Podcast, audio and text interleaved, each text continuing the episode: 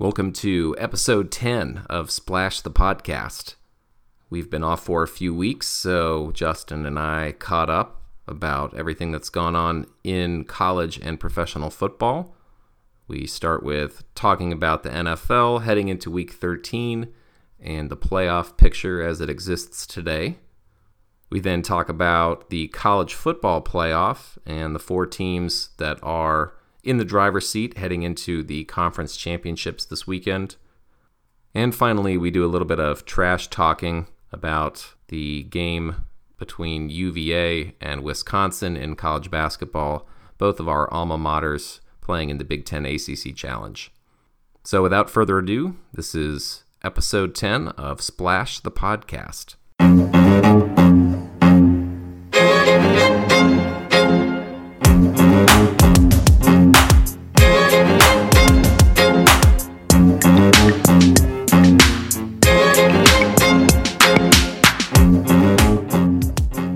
Nailed it. Well, hey, Justin, welcome back. Welcome back to you as well. Where you been? Been missing you. Uh, you know, just working, getting ready for the holidays. How was your Thanksgiving? It wasn't too shabby. Went to the East Coast. It's um way too much traveling for three days and no leftover mashed potatoes. So I think next year I'll probably just stay home where it's warm and there's no planes and driving and there's lots of mashed potatoes. Yeah, so we hosted uh, here in Virginia, and it was the first time I'd ever hosted Thanksgiving, and it was great not to travel, but the cooking is a lot more stressful than you think it's going to be. Well, you gotta just cook for yourself. Like I just kind of assumed it all came together, but apparently you actually have to work hard to cook all the food for everybody. Did you go and pick out a turkey? Uh, we picked out a turkey from Wegmans, a Uh, it frozen was- turkey. It was dead already. That's probably best. Yeah.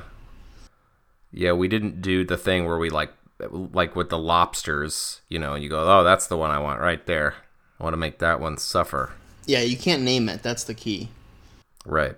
Um, Right. Yeah, I, I went home and it was uh you know I'd kind of been doing it several of the past uh the last several years and it's a bunch of family that I like but but you know you don't see them that often and it's a lot of small talk and there's a couple people who are like family of family and um I got very scared because when I first got there the Vikings game had already started and they had CNN on and it was like two people watching the TV that that I didn't I wouldn't go and, and change the channel off from and I was just sitting there thinking shit we're not even gonna watch football so I can't even use that as an excuse to not talk to people we're gonna have fucking CNN on. But then thank God my uncle came in and saved the day right around the end of the first quarter and got football on for the rest of the day. So it ended up being okay um, and had the first two picks right? So that helped a little. I think that would just be brutal to not have football on during Thanksgiving. I can't even imagine the types of psychopaths out there who want to watch the news as opposed to football and occasionally college basketball on Thanksgiving. That's that is just scary. I'm saying it was it was some kind of hell, Michael. Some kind of hell. So let's talk about football. So we're now almost done with week 12. Today is Monday. We've got one more game to be played later this evening. But through 12 weeks of the season, we're getting really close to the playoffs and playoff pushes. Which teams are you, which teams do you think will make a late season run to get into the postseason who are not like the Eagles who already have clinched the division? Yeah, I, I like the Falcons. Seven and four. They're a game behind the Panthers and the Saints in their division, um, but they're seven and four, so they've got a good shot at getting to ten and six, which is what you'll probably need for the wild card. Uh, they've been playing really well lately. The Saints are very good. I think that they'll lock up the division. The Panthers have been playing well, but uh, not against the best of opponents, and I'm still not quite a believer. And I think Olsen is back out now. He just came back, lasted for about 12 seconds, and now he's hurt again. So that seems to be a problem. Um, but the Falcons play the Panthers this week, I believe. So we'll we'll find out quite a bit. Um, but I think if they take that down, that they got a good shot uh, for the wild card. And then I don't know. That's the NFC is much. the, AF, the AFC. I mean, I I don't know what the Chiefs are doing, but any of those teams seem like they could sneak in. Um, if the Chiefs don't get a couple wins here, this is ridiculous. But I think one of those teams might might sneak in, being the Chargers or the Raiders. Chargers have been playing great lately, and Raiders have been playing not great at all, but they've still been eking by wins. So you never know. You? The char- the Chargers are going to really regret m- messing up the first couple weeks of the season where they had those missed field goals to force overtime and win games because now they are playing the best football in their division at 5 and 6. The Chiefs are falling apart when it seemed like they were unbeatable and had all kinds of fun Andy Reid offensive styles. But now the Chargers have it all put together and yeah, I I really like the what they're doing right now. I feel like you know, they're they finally have figured it out and I also like the Raiders too. I think the Raiders are finally healthy enough with Derek Carr back at the helm that they're playing some pretty good football right now. And I also really just love the fact that the Broncos at 3 and 1 to start the year have now lost 7 straight games. They are just completely falling off the face of the earth and are sticking with Brock. And, yeah, well, Paxton Lynch actually led the team in rushing this past week, which is not anything that you want. It's not really a formula for success in anything. So, uh, yeah, that the one time that I've gotten any kind of pushback from people on Twitter has been when I said something negative about Brock Osweiler when they named him the starter a couple weeks ago. And nothing brings me more joy than to see him completely fail and the Broncos being back to square one with no quarterback solution. So yeah, I think I would probably choose the Chargers and yeah, the, the Raiders at this point. Well, here are the Chargers' last five games too, which is really the problem for the Chiefs. The Browns win. Redskins, uh, Chargers are at home. Then they have a big game against the Chiefs, which might decide the division, and then they finish off with the Jets on the road and the Raiders at home. So I mean, that seems like four wins right there, pretty easily. Um, they're at the Chiefs, which is going to be a tough one, but that might actually decide the side the division because they should get the rest of them, or at least three of them for sure. So it's going to be close. Chiefs definitely got to put a few wins together. I think the other team that is going to have a little bit of regret is the Buffalo Bills sitting at six and five when last week they made the decision to start Nathan Peterman for some reason. They weren't convinced that Tyrod Taylor was doing enough for the offense. And they bring in Nathan Peterman, and he throws five interceptions in the game after they had built him up all week, saying that he had prepared for this moment. So they really just gave up on that game. And so, really close now at the end of the season, fighting for a wild card position. You wonder if maybe if they just kept Tyrod in and not messed around with their offense, maybe they would be able to sneak in. But I don't know. Yeah, that was a weird move. I thought I, I, I would have been in favor of a change, but only in the middle of a game. Like if they're down, say, look, we're sticking with you, but if we get down, we're gonna have to make a change. And then and then throwing him in there at halftime, seeing if he can rally the team back. That happens often. But to start him out of nowhere like that, uh, mm, when you don't know what you have, I mean, you need that game, and to throw to throw five picks at home is not great. Um, so yeah, weird weird change, but they got the win against the Chiefs because everyone's being the Chiefs now. But now it might be too late. I mean, they've still got two games against the Patriots left two games against the Dolphins and the Colts. So even if they get all three, that's still probably only three wins. Yeah, I don't think they're going to make it in at this point. But then again, the AFC really is beyond the Patriots and the Steelers. There really are no great teams. Like the Jaguars just lost to Arizona yesterday. So they're now tied with the Titans at, at, to lead their division at 7 and 4 So there really aren't any major contenders in the AFC aside from those two teams. Um, in the NFC, do you think there's anybody that can actually stop the Eagles, or are the Eagles going to walk all the way to the Super Bowl? I I actually do think they're going to walk to the Super Bowl, and it pains me to say that because I'm not a fan. Um, the only the only chance the Eagles have to get upset is making Carson Wentz try to do too much, which he seems to be doing. He he knows he's good. He's got some great playmaking ability, but he doesn't quite know when to when to take off, when to when to try to make that big play, and when to you know just kind of fold his fold his hand. Um, so if you get a couple bad plays of him trying to you know do something, hangs the ball out, get a couple fumbles here and there, that might be a way to upset them with some serious pressure. But the thing about the Eagles is they're just destroying the bad teams, and that's what's so.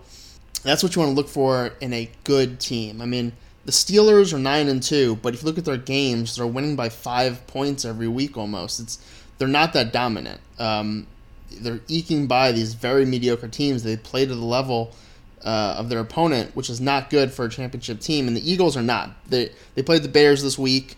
Bears have a knack for keeping games close. They've been doing it all year. Eagles said no, no, thank you. Thirty-one to three, shut it down.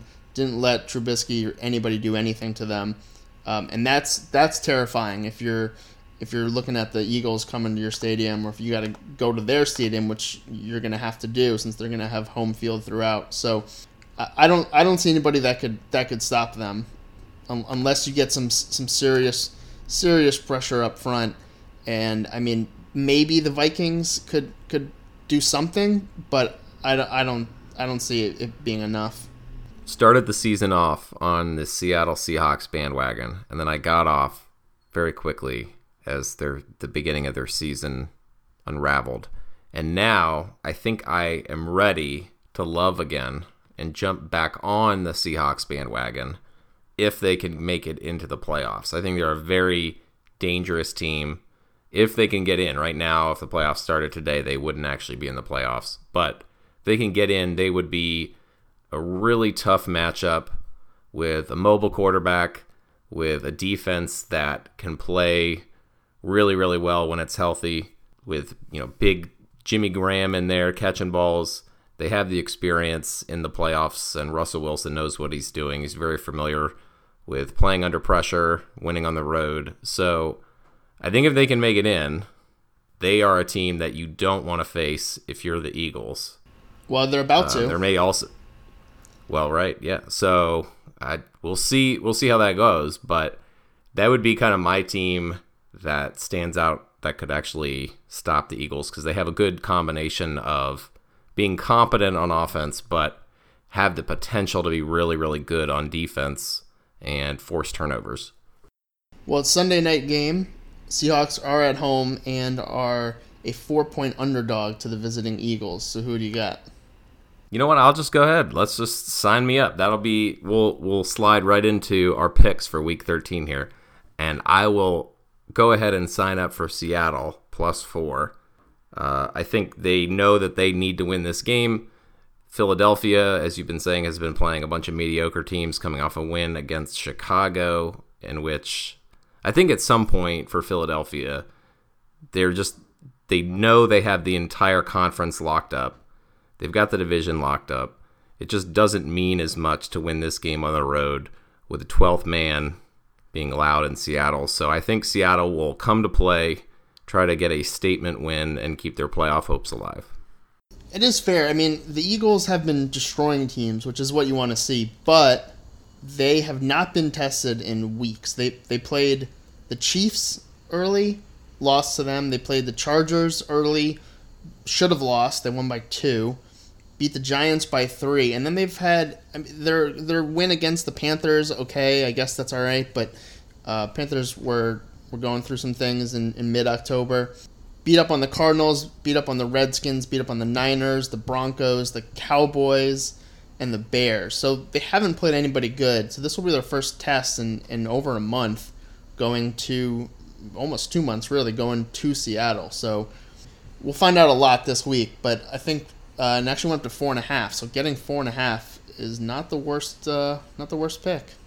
Vegas is already shading my picks. They're listening into my room as we're recording this and is immediately shading. All right, who do you got in uh, week 13? Well, Thursday night, good old Redskins Cowboys rematch. Um, these these are. I'm gonna go with the Redskins. Uh, the Cowboys have not shown anything. They, without Zeke, who really carried them to their win against the Redskins a few weeks ago. Redskins have been playing pretty well. The Cowboys have just shown no life. I'm, I'm gonna go with the Redskins on the road, getting a point and a half. Can I ask about your thoughts on Ezekiel Elliott and the Cowboys? So most teams, like you look at the Patriots, and they have a bunch of running backs. It seems almost like an interchangeable part. Teams can succeed around the league when their starting running back goes down if they throw in some rookie who comes out and plays really well. So it seems like one of the least important positions in the league, or at least one of the most replaceable positions in the league. And the Cowboys look like a completely different team. Like they go from being a playoff caliber team to being awful, being blown out with their offense unable to move the ball on Thanksgiving against the Chargers. Why why is that? Why is why are the Cowboys struggling so much without Elliott? So I think it's because it, it is because of Elliott. Um, he he the difference between a good running back and and a great one is that the great one just gets four to five yards every time. So it's not that Alfred Morris isn't fast or that he can make people miss or any of that. The difference is Elliott reads the holes better and falls forward every time. So all of his plays, you're still picking up four, five, six, seven yards instead of one, two, three, four, five. Um, and that makes a huge difference, especially for the Cowboys. And the difference is that Dak has got a great arm. He can make plays. He does not know how to read a defense. He's not good at it. He cannot make the outside throws. He can make the down the field throws, the the uh, the, the throws that are that are past somebody, and he's good at the at the slant the slant routes to get five yards quick off the line. But but reading the defense and throwing those those out patterns, I mean, he struggled with that all year. I talked about this back in, in week three. But if you can't read cornerbacks and, and make those comeback route throws that you need to pick up the 10 yards, uh, you're not going to be able to move the ball. And so you're getting in too many second and third downs and long where you're relying on Dak to make throws, and he just can't do it. It's not that he doesn't have an arm and he can't make a lot of throws, but but the the, med- the medium range throws are much different than short, quick throws and deep, accurate, long passes. Both of those are easy things to do. It's the mid range that's really hard and that he's struggled with all year. And, and without the extra few yards you're getting on first and second down, that comes into play, and he's just missing those.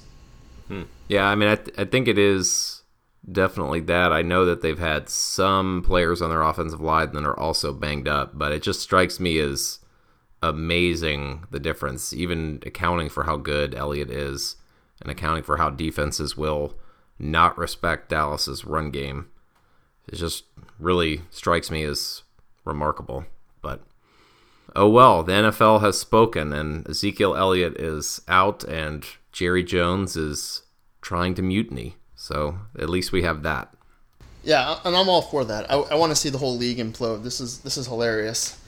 I think Jerry Jones is just about as big of a hypocrite as you can as you can be, but uh, I love the drama. I also love the drama, but for now we can't bet on that. So we'll move on to some other picks. I'll give you another Week 13 pick for me. I'm going to take the New Orleans Saints. They are at home. They are minus four against Carolina this week. I watched a lot of the Carolina Panthers New York Jets game, and the Panthers won the game because they were amazingly lucky. The Jets had a touchdown taken off the board that was really too close to call in terms of instant replay. I'm not really sure that instant replay should have overturned it. It resulted in a field goal. Then the the ball slipped out of the hand of McCown and was returned for a touchdown. And then almost immediately after, Carolina returned a punt for a touchdown. So just a series of very improbable events happening one right after the other against a very mediocre New York Jets team. Cam Newton was very inaccurate throwing the ball, and they really were lucky to come out of there with a win. And so I think they will struggle. The Saints want to be able to lock up the division. They are now getting pressure from both Carolina and Atlanta. So this is a really important win for them. So I'm going to take New Orleans uh, at home. So you brought up a good point that I want to talk about real fast, and I'm going to run through some other picks really quick. But instant replay, I, I, I hate it. I'm done with it. I want it to go away. Or I have another idea. But my problem is instant replay has gone out of control. They're they're spending way too long looking at these replays. They're overturning the closest calls. They're the ball is moving a, a millimeter from a person's hand. They call it a fumble. I mean, it's it's ruining the game. Like it's changing everything. They're re- re- reversing way too many calls. You, you got to just let them play football. I mean, I'm all for okay. Is the guy out of bounds? His foot was clearly in, easy peasy. Or if the ball hits the ground, you know, he covers it up and it slips through his hands and hits the ground. Okay, got it. But uh, every game it seems like there's one or two plays that are just way too close that are getting changed. I mean, the announcers are hilarious. They're they're wrong like 90% of the time. And I don't think they should be. I think they're saying, "Oh, that's too close to call," and then the person will come out and say, "Oh, it's overturned." Well, okay, it, it's it's too much. It's ruining the game. I think. I mean, it's just let them play football. I, I don't need to know whether a millimeter changes. Uh, you know, I, I feel like there should be a rule of a of a, either a time limit or an instant replay limit of reviews. So like you get one slow motion instant replay from the best uh, perspective, or you get 30 seconds. And if it's not obvious, I mean, you should only have to be able to see these things one time. That's how obvious these these calls should be. If they're not that obvious, then just let them play. Keep it going. Uh, I mean, they're they're so close. We don't need to stop every time just to see. You know, I, the ones that kill me are the ones that like hit the ground. Like the person's holding the ball, it touches the ground. How can you possibly tell if he has complete control or not when it hits the ground? It's almost impossible. Just if he caught it, he caught it. So I'm done with instant replay. I want it gone, or I want to change to 30 seconds. Is it obvious? Yes. If it's not, then just keep playing. I'm totally with you on that, and I think the NFL's gone too much like the college model where anything can be reviewed at any time and it makes the games just interminably long and things will just get randomly buzzed by the the booth or maybe they won't get buzzed in time on an important play. And you know the other thing that just kills me is when at least 3 times a broadcast the color guy will say as if he is now providing really deep, meaningful insight to you. He'll say, "Well, remember that the call on the field has it has to be conclusive to overturn it." And you're like, "Oh, yeah, okay, we got it." Like that's we've heard that before. We all know it at this point. Let's not say that like it's some kernel of wisdom. Right, and then but, they're wrong half the time they say that anyway. It's well, it's not conclusive, yeah. but I guess they thought it was. Right. So I think I, here's here's the here's what I would be in favor of. I think they should get rid of all the automatic reviews in pro and college. They should give teams actual challenges. They shouldn't review inside of two minutes or on scoring plays or fumbles or whatever. Each team gets three challenges and that's it. You can use them however you want. If you don't use them, great. But let's not just immediately stop the game and you know, because like it, in the NFL, you get these situations where there's a big, exciting touchdown, and then they have to spend the next five to ten minutes trying to negotiate whether it actually was a touchdown or not, and it takes all right. the excitement out of the game. It totally also stops the broadcast. It's different between uh, slow motion and, and, real time. I mean, if you look at something in slow motion, it's a completely different play than a real time football play at 100 miles an hour. And I don't think you can just keep doing reviewing one play in, in real time in slow motion over and over uh, and think that's the best result. I mean, it's just that's not how the game. It's too fast. Too much is happening to to slow it down and and go millimeter by millimeter. Alternative idea: we just get robot refs. I mean, these these refs are really good. That's what's so amazing to me is is they're hardly ever wrong, and when they are overturning calls, ninety percent of the time it's the tiniest thing. I mean, they're they're so good that I'm fine with getting rid of it. That's my point, I guess. Is is they get it right so often, and it always blows my mind how they see these things. But they get it so they get it right so often that I'm fine with with just relying on them. Just let them let them do their jobs, and let's keep playing. Uh, like like one play, I think it was the Steelers who there was a long play to Antonio Brown who made this amazing catch on the sideline. I mean, the two of them got together. If you watch in real time, it looked for sure like he was out of bounds. They called him in. Uh, review said he was also also in. But what was happening was he was falling out of bounds, dragged his foot, and then slid like 10 yards, and he almost hit, hit the sideline bench. And my question would be is, if he did that, took two steps as he was falling, and then slid 10 yards, hit the bench, and the ball falls out, is that a catch or not a catch? Because I, I legit It's don't know. not a catch. Right, which is the dumbest thing ever. It, it's it's just it's just a game. If he catches the ball, he catches the ball. He doesn't need to take thirty steps with it and then survive a, a, a crash with the the Gatorade uh, w- water cooler to to make it a catch. He just has to catch the ball, and I don't know. Big pet peeve of mine. It's just a game. I I'm with you, man. I'm with you. So Commissioner Commissioner Justin has just gotten rid of replay. So it, it is decreed at this point. I'm, I'm giving 20 seconds. You get you get as many looks as you want in 20 seconds of replay, and if you can't if it can't be obvious to you, then get back on the field and keep playing. What if they just put it on the jumbotron and then they let uh, fans at home vote? Ooh, I do like that. Play the Jeopardy music. Yeah, yeah, everybody everybody gets out like a little keypad and it's like, uh, I don't know, catch. Well, you know they're talking about instituting in-game wagering at the uh, the new Raiders stadium in Las Vegas. So maybe we could just add that, throw that on the little keypads at everybody's chairs, a yes or a no button. Ooh, interesting. I like I mean, that no idea. one's I also no one's going to be a, a, a Raiders fan there anyway, so it's not like it would be bias. Yeah, I like the idea that like halfway through the game, like what was a home field advantage could just totally change if all the fans are like, "Well, okay, the team I was rooting for is not doing that great, so let's root for the other team." That's right. a bunch Or of if, money on it, and then if they're rooting for turns into a road game. Exactly. Be prepared for everything. right, give me, give me another pick. Uh, the Lions plus three on the road at the Ravens. I do not think the Ravens are that good. We'll find out more tonight. But the Lions have played very well the last few weeks. I think they're a pretty good team, and getting three points, um, I'll take that against a, a Ravens team that I don't think is very good. Another one, I'll take the Vikings at the Falcons, getting plus three. Falcons are playing well, but so are the Vikings. They don't seem to be going anywhere. They stay in the game with their defense, and I think that'll be a problem for the Falcons. So getting a field goal, uh, I'm fine with that. Another one, I'll take the Colts plus nine and a half at the Jags. Jags are a good team, but ten points is, is a lot for them. The Colts have been hanging around. They're not the worst team, so in in division rivalry, I'll, I'll take nine and a half points. That's a few. What do you got? I also like the Colts. The Colts have been double digit or close to double digit underdogs a lot this year.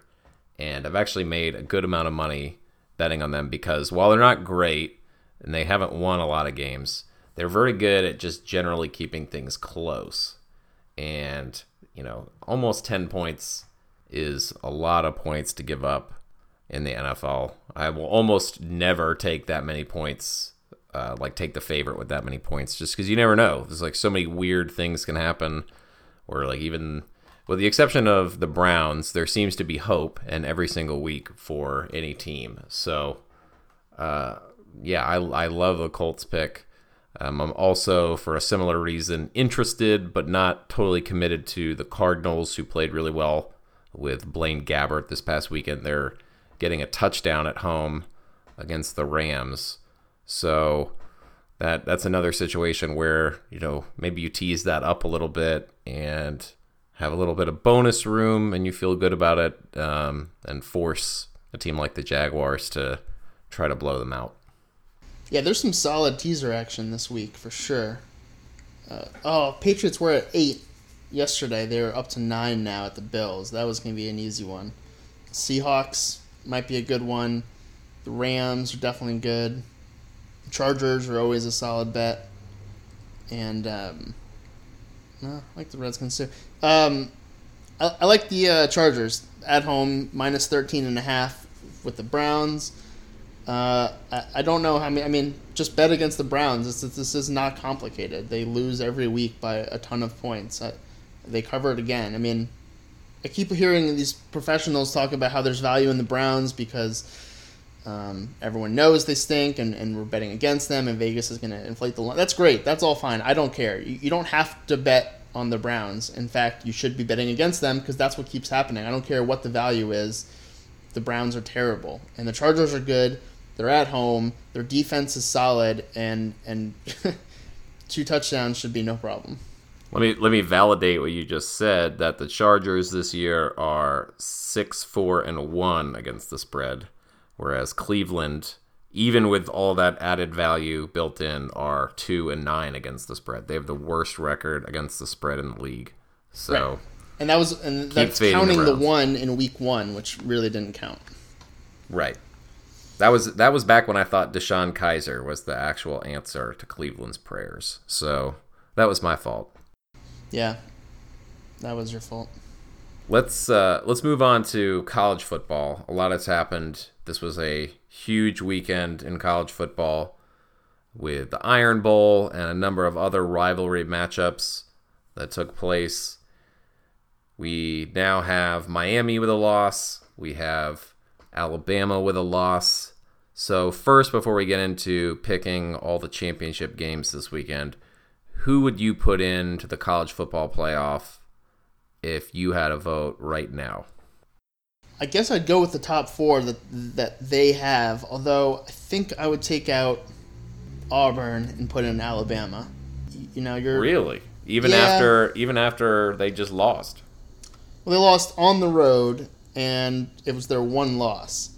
Auburn lost two games to mediocre teams, right? They lost to Notre Dame, who has dropped a couple straight now, and they lost to LSU. So that two losses against teams with three losses themselves isn't that impressive. I mean, yes, you got one win over Alabama. Yes, it wasn't by three points, but it was at home, and it was Alabama's only loss, and they've just destroyed everybody else. So I think you're you're allowed a pass a, a one game pass. Same with Clemson. I mean, if you're gonna if you're gonna judge them by that, I would drop Clemson out for losing against a, a terrible Syracuse team. There's no reason they should be there. And so you, you could put either Georgia or Miami in, but I, I think Oklahoma's played a great season. They've got a number of big wins. I think they're the number one team, to be honest. I don't know why Clemson's ahead of them. Clemson has a worse loss, and Oklahoma has beaten way better teams uh, you got to put Wisconsin in there. They've they've beaten everybody and they've played and they've beaten convincingly. I mean, they've played three ranked teams now. Everyone keeps wanting to talk about how they haven't played anybody.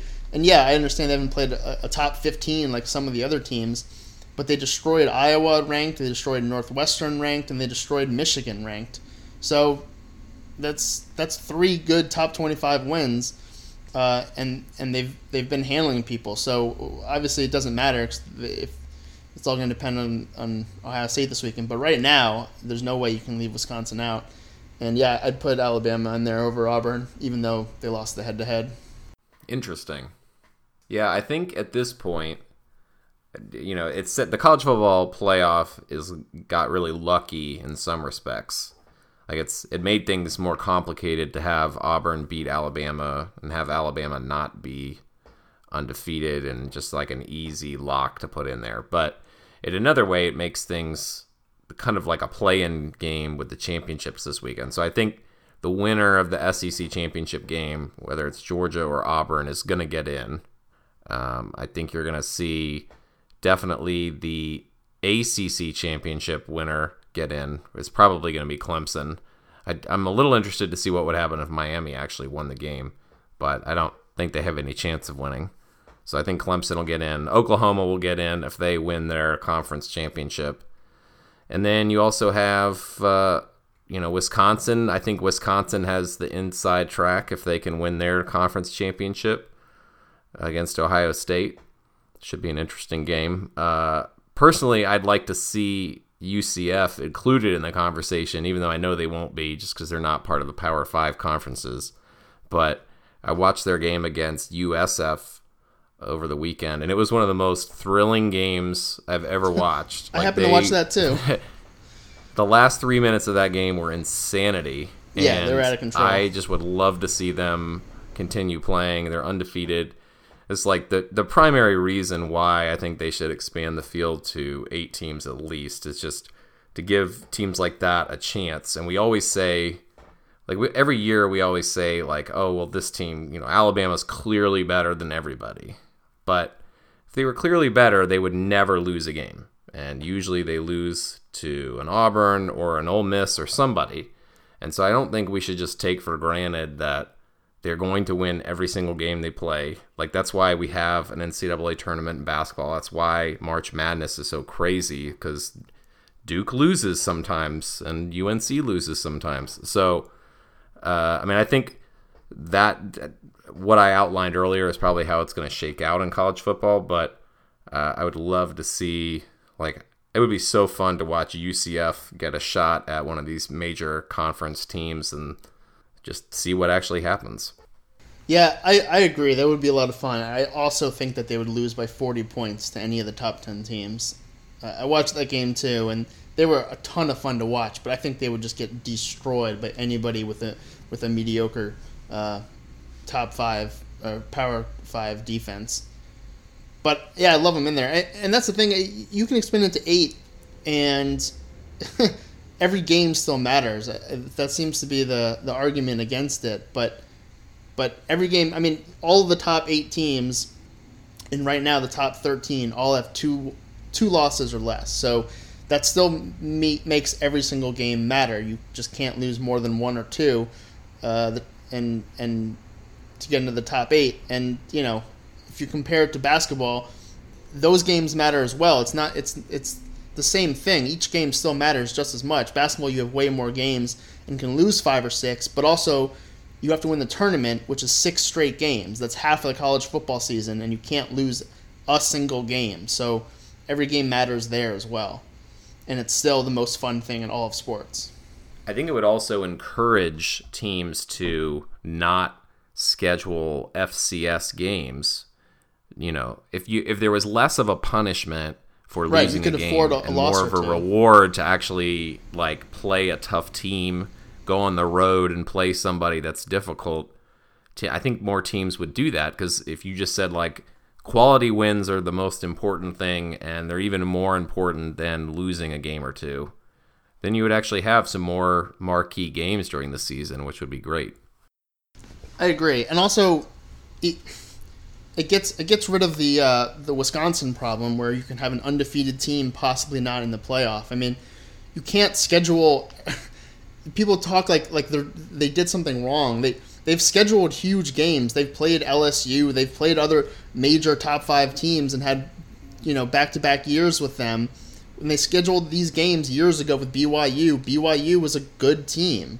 So that's great, but I mean, you can only control so much, and to have a, a top, a Power Five team like Wisconsin or anybody else a number of other years go undefeated or have maybe one loss and just get thrown out of the mix just because their their competition is perceived to be slightly less than other teams seems absurd to me. I mean, what's what's the point then? You can't you can't make every team have to schedule tough teams, which isn't easy, and then also predict who will be good in the future. I mean, if you schedule Auburn right now, you think, wow, that's an awesome game. Auburn could be terrible in two years. You have no idea.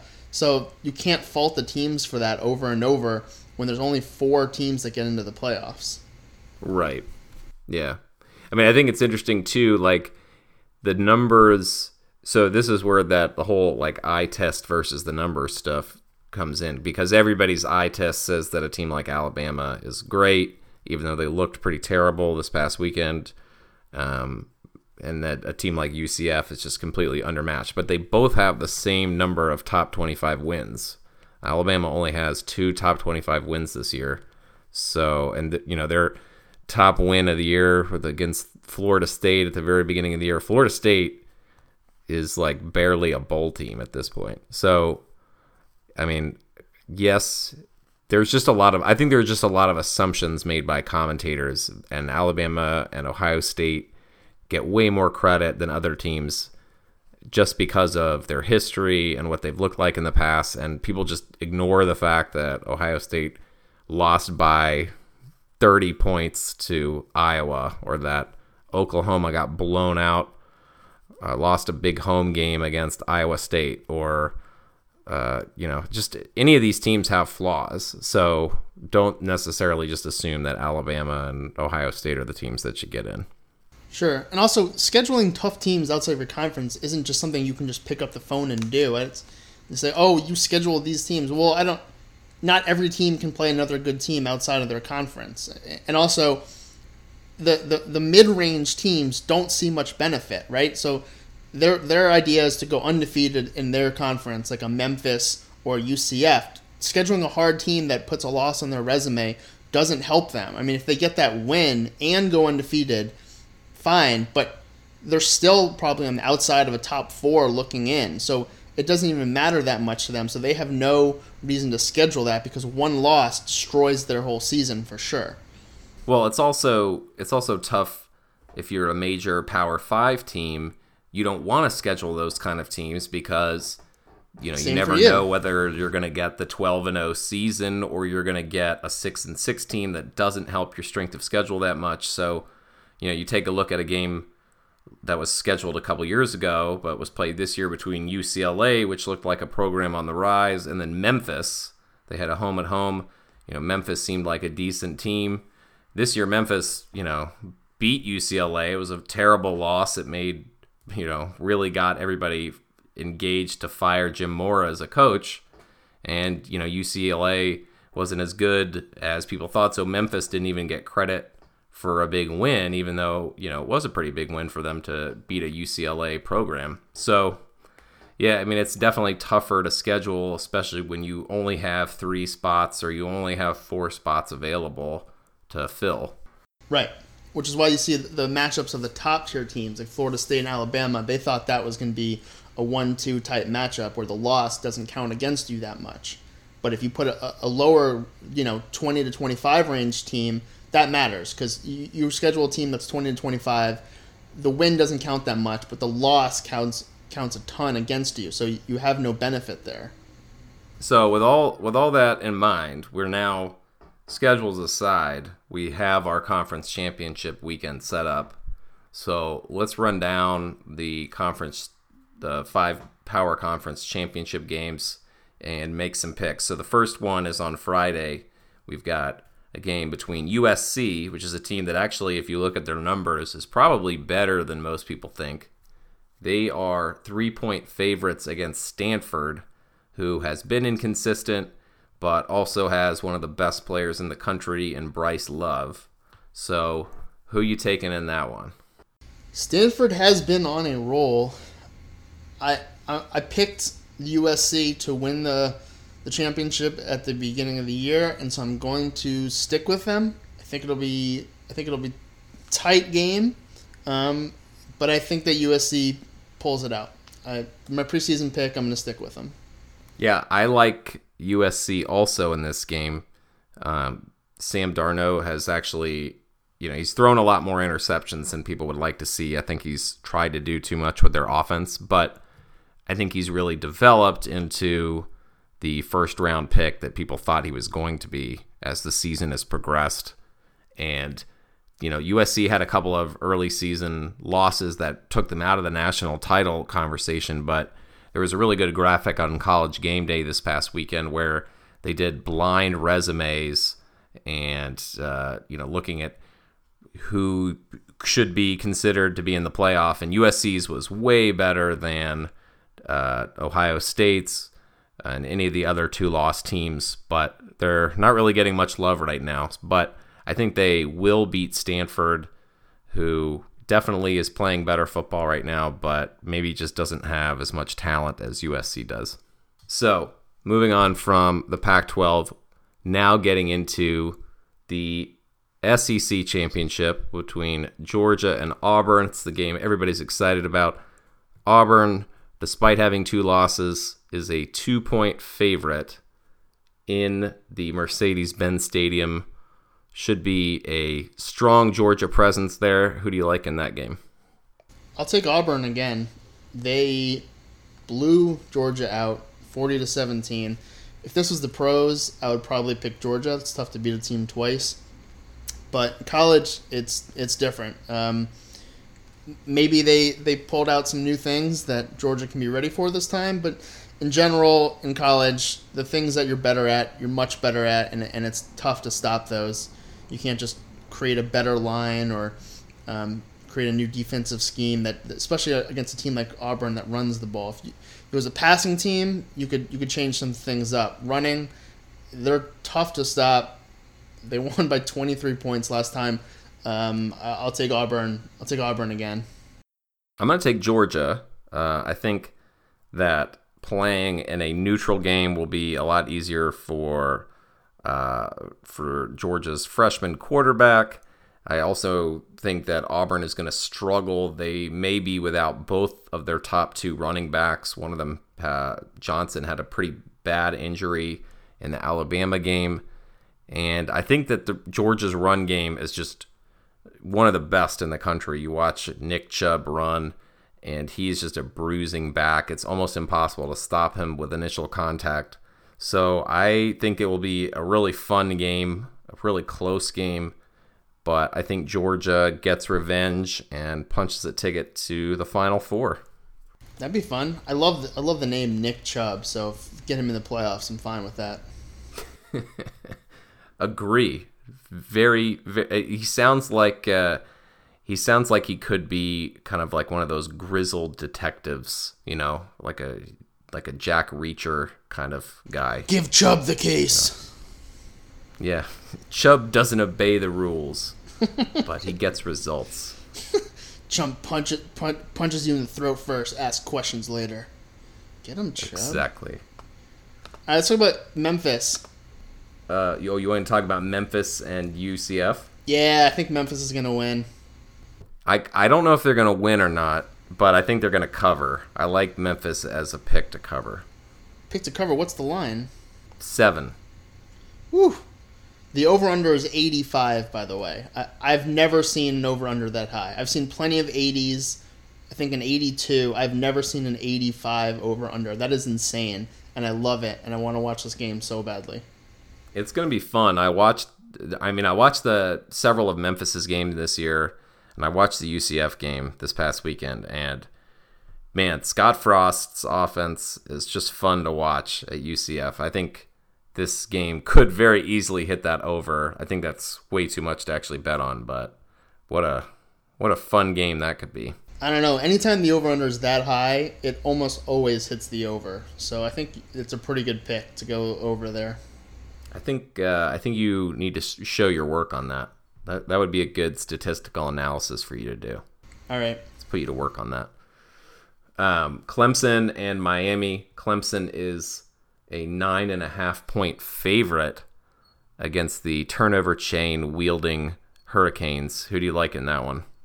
I'll take Clemson to win, but I would take Miami to cover. Nine and a half points seems like a ton of points for a Miami team that just had one loss on the road. I mean, weird game to lose at Pittsburgh, but still, I mean, they've outside of that, they've shown no signs of slowing down. So, uh, and again, everyone gets one, just like Spider Man. Everyone gets one. You get a pass, and uh, I think Miami just used theirs, and I think it'll be a, a close game. So I would I would bet on Miami. Um, I think Clemson will will pull it out in in the final minutes. All right, so this game is my lock of the weekend. So Miami, if they win this game, I think makes the final four with their one loss, winning the ACC in a major conference. I think that Miami gets in. And that being said, Miami struggled against Pittsburgh last week. They barely beat North Carolina earlier in the year. They were down by two touchdowns two different times to UVA just a week and a half ago. They are they do not deserve to be in the final four. Like they are a team on the rise, and I give them a lot of credit. I give Mark Richt a lot of credit for bringing them back to national prominence. But Clemson but, is going to roll over them in this game. Oh, Clemson shit. just dominated South Carolina in a rivalry game on the road with trash being thrown at them on the field. Clemson is going to crush Miami in this game. Miami has no chance. No chance. Bam! All right. Well, maybe I won't bet it Miami.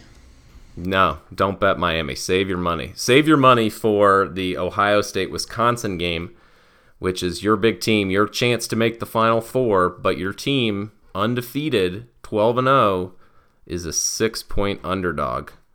Are you going yeah. to take Wisconsin? Yeah, I sure am. Just so I can be disappointed yet again. But yeah, uh, I think Ohio State's good. I don't think they're I don't think they're that good. I think Wisconsin's defense is great, and our line keeps us in the game. Um, I think it'll be close the whole time. That's how Wisconsin plays. They do it on purpose. And, you know, Ohio State could pull it out, but I do not think this is a repeat of a few years ago where they blow us out by 50 or whatever that was. I, I do actually think that we will win or possibly blow it in a last second drive by Barrett, which would be heartbreaking. But I think we've got a great shot. Uh, I'll be rooting for us to win with the belief that we will. And I think our team's solid all around. We don't we don't have a lot of soft spots. We've got great cornerbacks, good line. We've got some good linebackers. This guy Edwards is all over the place. We've been churning out linebackers recently, and this year's no different. We've got two amazing linebackers who just fly all over the place. Um, our safeties could use some help, but but that's not really the problem against the the Buckeyes. So we shut down the run pretty well. Our offense is, is playing pretty well. Hornibrook kind of took a hit a few weeks ago, and they charged him to play better, and he has. So um, as long as they don't ask him to do too much, we've got the best running back in the country essentially. Jonathan Taylor's a freshman and is like fourth, I think, now in all time freshman rushing yards. He's got 18, 1,800. So you know, you're, you're not going to just shut that down. Um, I think I think we hang in there and hopefully we pull out the W.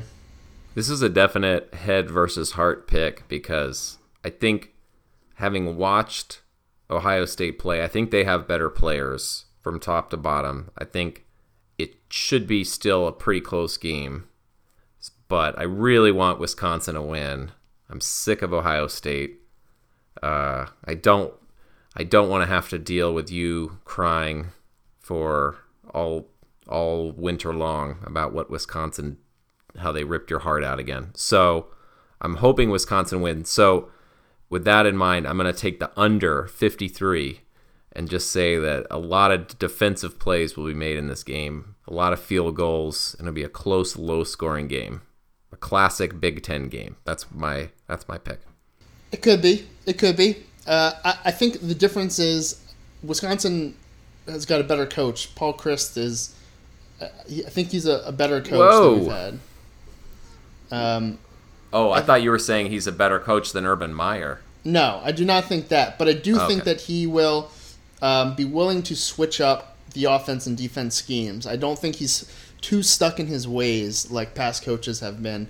I think he will um, come up with a couple different approaches, and that if he has to, I mean, if they load the box for Taylor, I don't think he's afraid to throw it. I think we'll take some shots downfield early, and then I think we'll see how the the line does and how the running game does. But that's the thing about Wisconsin is we played our strengths and we, we use our running game, and it, it, has got a purpose. I mean, it's to wear the other team down on defense. We're not a, we're not a first half team. We're not trying to blow out the other team, which is why saying okay, I mean, I've heard this so many times too, is saying, okay, well, yeah, they're undefeated, but they're not blowing teams out. They're not they're not blowing these mediocre teams out like an Alabama would, and and that's on purpose. They're, it's not that they're trying to keep it close, but they play slowly and they play for the end of the game. They if the if they were down, it would change how they played, but they're playing this very strategically. Their offensive line every single game wears down the defensive line.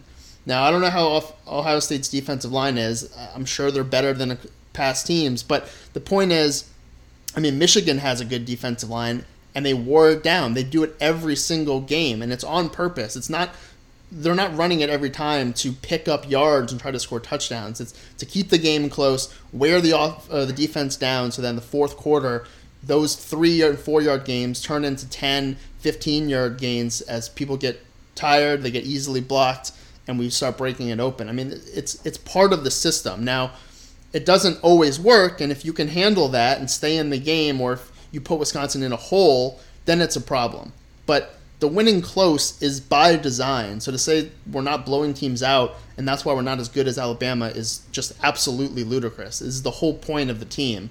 Um, and we're trying to get the wins. We're not trying to win by 40. As soon as you saw, though, that you know we were on the outside looking in as an undefeated team, they turned it up. Started throwing more. Horner, Hornibrook's thrown a few touchdowns the last couple games, and they've they've they've blown out teams, including 31 nothing over Minnesota, just to just to prove a point that we can. But I think they'll go back to the slower, wear Ohio State down, and and see if they can do that. And if so, then that plays into our hands, and we should be in the same spot as, as usual with the the uh, the attacking team late in the game. So for those of you keeping score at home, it's great that the Eagles are blowing teams out. That shows that they're an elite team but Wisconsin, totally fine for them to just wear people down, keep the games close. But that's, the way they the Eagles so far the, in this podcast. Okay, you're not paying attention. The Eagles, though, the difference is the Eagles throw the ball, right? They're throwing the ball. That's that's their strategy. So if they're not winning by a few touchdowns, and blowing out in, NFL is different than the, the than college. I mean, we're winning by two touchdowns, and people say that isn't a blowout. And the NFL, Eagle two touchdown win is a blowout. So it's the same thing. We're we're just a running team. They're a passing team. They should be putting up more points, but the spread is still virtually the same. We're still blowing out every team. I mean, the only team that we haven't really blown out, uh, you know, we had a close-ish game against Northwestern, but that was also by design, and they got a couple lucky plays late. Hornibrook didn't have a great game, but we still handled that whole game. I mean, the outcome was never in doubt for one second if you watch the game, and that's all part of it. It's coaching to the game and that's just how Wisconsin does it. And it's not the sexiest thing to, to watch. Same with basketball, which we'll get to in a second, but that's just how they do it. And so, and that's true for all the teams. That's just something to keep in mind that coaching to the game and to the scenario and to the season is all part of the coaching uh, decisions. I mean, and, and it should be. Speaking of coaching decisions, I think we would be remiss to not talk about some of the coaching carousel that's going on in college football right now, and in particular the insanity that took place yesterday over the weekend with Greg Schiano at first getting a job at Tennessee and then the protests that took place uh, in Knoxville and on Twitter and basically the mob mentality forcing Schiano uh, to be out of the job. So, I mean, that is just a crazy situation right there with the fan base of Tennessee kind of coming coming out of the woodwork to uh, torpedo that deal. I don't know if you have any thoughts on that whole thing that went down over the weekend. Uh, I, I, why don't you tell us a little more about it? I'm a little worried about the idea of, of a fan base, um, you know, lighting torches and, and shoving someone out who who's been chosen to be the coach. But but why why would that happen exactly? So I have a lot of conflicting feelings about this. So basically, how it went down was that uh, John Currie, the athletic director, was meeting with Schiano. It was reported that they were very close to a deal and were basically finalizing the parts of a deal. And Greg Schiano is somebody who was at Rutgers for many years. He turned Rutgers from one of the biggest embarrassments in college football into a bowl team six of the last seven seasons he was there. He left Rutgers. He went to the Tampa Bay Buccaneers and was an abysmal failure with the Buccaneers and was forced out. A lot of players came out of the woodwork and said they hated playing for him, and he didn't have any success, and has since come back to college football and has been the defensive coordinator now for a few years at Ohio State. So I think it's right to say that Schiano has a college football resume that's very strong. Although, you know, the most recent thing that he's you know visible as a head coach was a failure in Tampa Bay. So I know that's in a lot of people's minds. So from that point of view, like this, you know, it could be a good hire, and that you've seen him rebuild a team at Rutgers, and Tennessee is in desperate need of that.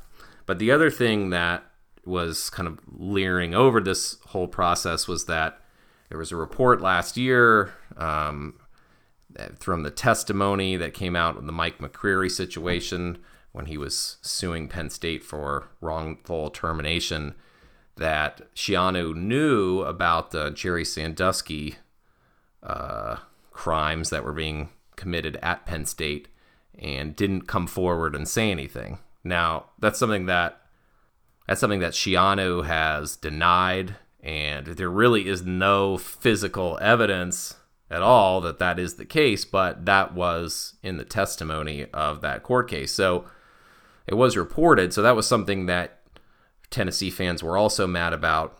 And then the final kind of puzzle piece to this is that Tennessee recently had to settle a number number of sexual assault lawsuits from former Tennessee football players. So you have this crazy uh, conf, you know, like everything coming together where you have this not particularly well liked coach who does have some uh, good coaching pedigree to him, but you also have kind of a history of sexual assault at Tennessee that you're trying to clean up. And there's this rumor that's hanging over Schiano's head that he was, you know, at least uh, he didn't necessarily cover up what was going on at Penn State, but didn't say anything about it, didn't come forward. He was at least around as that stuff was going on. So you have a lot of Tennessee fans who are rightfully upset and worried and hoping that their program can move forward and not be a beacon for sexual assault in their program. But I think you also see a lot of Tennessee fans just not like Schiano as a coach and screaming about that and protesting the other stuff just because they don't like him as a coach. So it really makes everybody look bad. I mean, it's a situation where there are no there's no right and wrong. There's no winners and losers. The athletic director looks awful. Tennessee fans look kind of awful for, uh, you know, forcing out a coach before he's even there, and demanding maybe a coach that is out of their range. Really, like they wanted Jon Gruden, uh, most of them, and it makes Schiano look bad whether he deserves it or not. So really, just a very upsetting and strange situation at Tennessee. Well, I think we've found out where the demarcation line is for the South. Sexual assault, not good in Tennessee, directly to its southern border. Sexual assault, fine in Alabama. So use that how you will. Tennessee, it's got a nice, uh, a nice parallel line there to the north and east of the United States, and um, south of that, not great. North of that, better. So, I mean, well, we'll see. We'll see how the actual vote takes place in Alabama in December. So we may have to amend that statement. But yeah, just a really crazy situation, and we'll see. I, it seems almost impossible, but Tennessee fans are actually clamoring now for Lane Kiffin to come back, which is it's just so crazy to me. Uh, like I but you know, it's 2017. There have been so many less shocking things that have already happened this year right. that that just seems like why not? Why not sure. at this point? Of Makes course sense. he's going to come back. That would just be. I mean, how short of a memory do you do you need to have? That's ridiculous. Hey, he's turned he's turned FAU around. They're going to go to a bowl game, so yeah, that's gotta great. gotta respect that. All right, so which of the top four teams is going to lose? Someone's going to lose. Probably Wisconsin. But other than Wisconsin, Auburn plays Georgia, Oklahoma plays TCU, Clemson plays Miami. So who's going to lose? Someone has to, right? Or just uh, Wisconsin? Uh, no. I mean, I think Wisconsin is the most likely team to lose, unfortunately. Um, I guess if I was forced to make a second pick, uh, I think that. I mean, I think Georgia's going to win. So I don't know if you consider them one of the top four teams or not. I think TCU is good enough to give Oklahoma a game. I don't. I, I think right now the way their offense, Oklahoma's offense, is moving the ball, and Baker Mayfield is just playing out of his mind. So I think they're going to be almost impossible to beat. But TCU is a good team. Gary Patterson's defense, like he's one of the better coaches uh, in the country and getting his defense ready for big time games. So I, I give TCU an outside shot of upsetting Oklahoma. Does Ohio State have any chance if they, let's say, they crush Wisconsin by two touchdowns? Do they have any chance of, of getting in?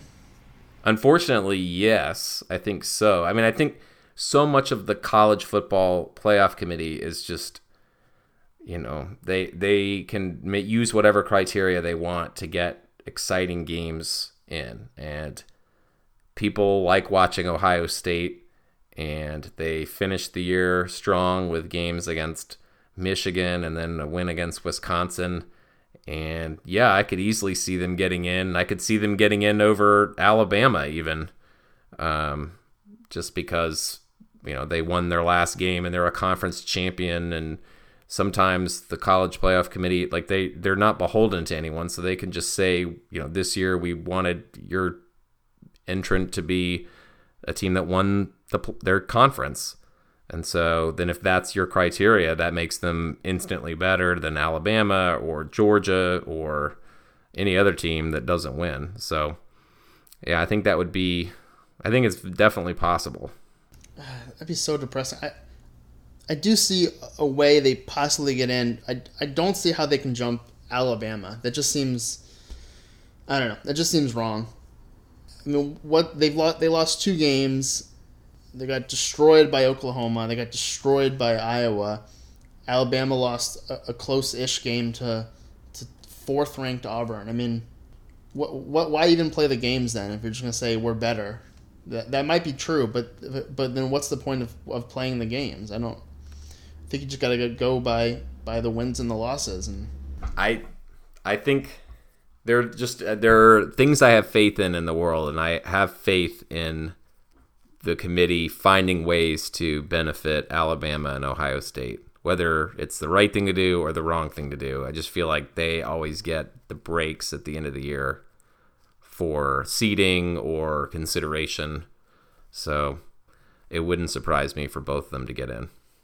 So that's why Wisconsin's got to take care of business. So that doesn't happen. We don't have to worry about it. Yeah, it does seem like though that the top ten teams, except for Penn State, all have a, a very good shot at getting in the playoffs. I mean, if TCU upends Oklahoma, um, if Ohio State maybe just ekes by Wisconsin, some other stuff, TCU could even jump in there. They can make a case for it if they destroy it. So it's kind of fun to see top 10 teams, well, nine of the 10 teams having a good shot at getting in the playoffs. That's, that's, that can't be normal. Yeah, there's definitely the potential for chaos. Yeah. If Miami were to beat Clemson and uh, USC wins by 35 points and the Auburn Georgia game is a mess, you know, there are definitely opportunities for the playoff committee to have a lot to think about. And that's all I ever root for is college football chaos. So here we go. The basic, basically like the Joker leaving, uh, leaving the hospital in the Dark Knight uh, Returns or whatever. Right. I just want just UCF to just to be sitting there smashing that that button to blow up the hospital. exactly. So last thing, last thing we got to cover real quick tonight. In just a few short hours, my alma mater UVA hosting your alma mater Wisconsin in the Big Ten ACC Challenge, and so I just wanted to uh, get you on the record as saying something dumb about Wisconsin being the better team. So go ahead and go ahead and said something nice about Wisconsin. We are the greatest team ever. God, do you see us destroy Milwaukee by 22 points? That's just a, a preview of what's to come. Don't worry about the few games before that. Milwaukee destroyed them. Get ready, Virginia. Ranked 18th. Don't worry about the don't worry about the 3 games before that where you lost 3 in a row. Yeah. You're 3 and 3 right now. Right. So I said don't worry about those. Milwaukee. Okay. Wisconsin owns Cool. the Big Ten ACC challenge. Not worried at all. I think the thing that we can both agree on that first team to 40 wins. Yeah, you can go ahead and lock in the under there probably. Yeah. So I mean, not that not that either team will get into the 40s before like 11:30 at night because the game tips at 9, but whichever team gets to 40, you can just turn off your TV like when it happens because that team is going to win the game. Nine for you. It's eight for me. I get to watch all of it. It's you know what the other thing is. It's like they're probably going to wait for the seven o'clock games to finish up for TV coverage, so it probably won't tip until like 9:30. Which I'm just I'm too old to be going to games that late. It's too late for me. I know, buddy. You need your beauty sleep. Yes, yes, I do. Um, all right. Well, we'll have. I'm sure one of us will have a lot to say about that, uh, either later this week or in three or four weeks from now when we decide to do another podcast. So I look forward to talking about that then. Yeah, let's try to get another one in. Been too long. It's All right. been good catching up. I mean, if if UVA wins, you can expect another podcast probably at like 1 a.m. tonight, even if it's just me screaming you. at Justin's answering machine. Yeah. Yeah, I'm gonna just read all the the angry, gross, inappropriate text messages I get later tonight after uh, after we lose a heartbreaker. I'm gonna read those out loud on the podcast. I mean, Looking forward to it. Michael, 1:23 a.m. Suck it, bitch.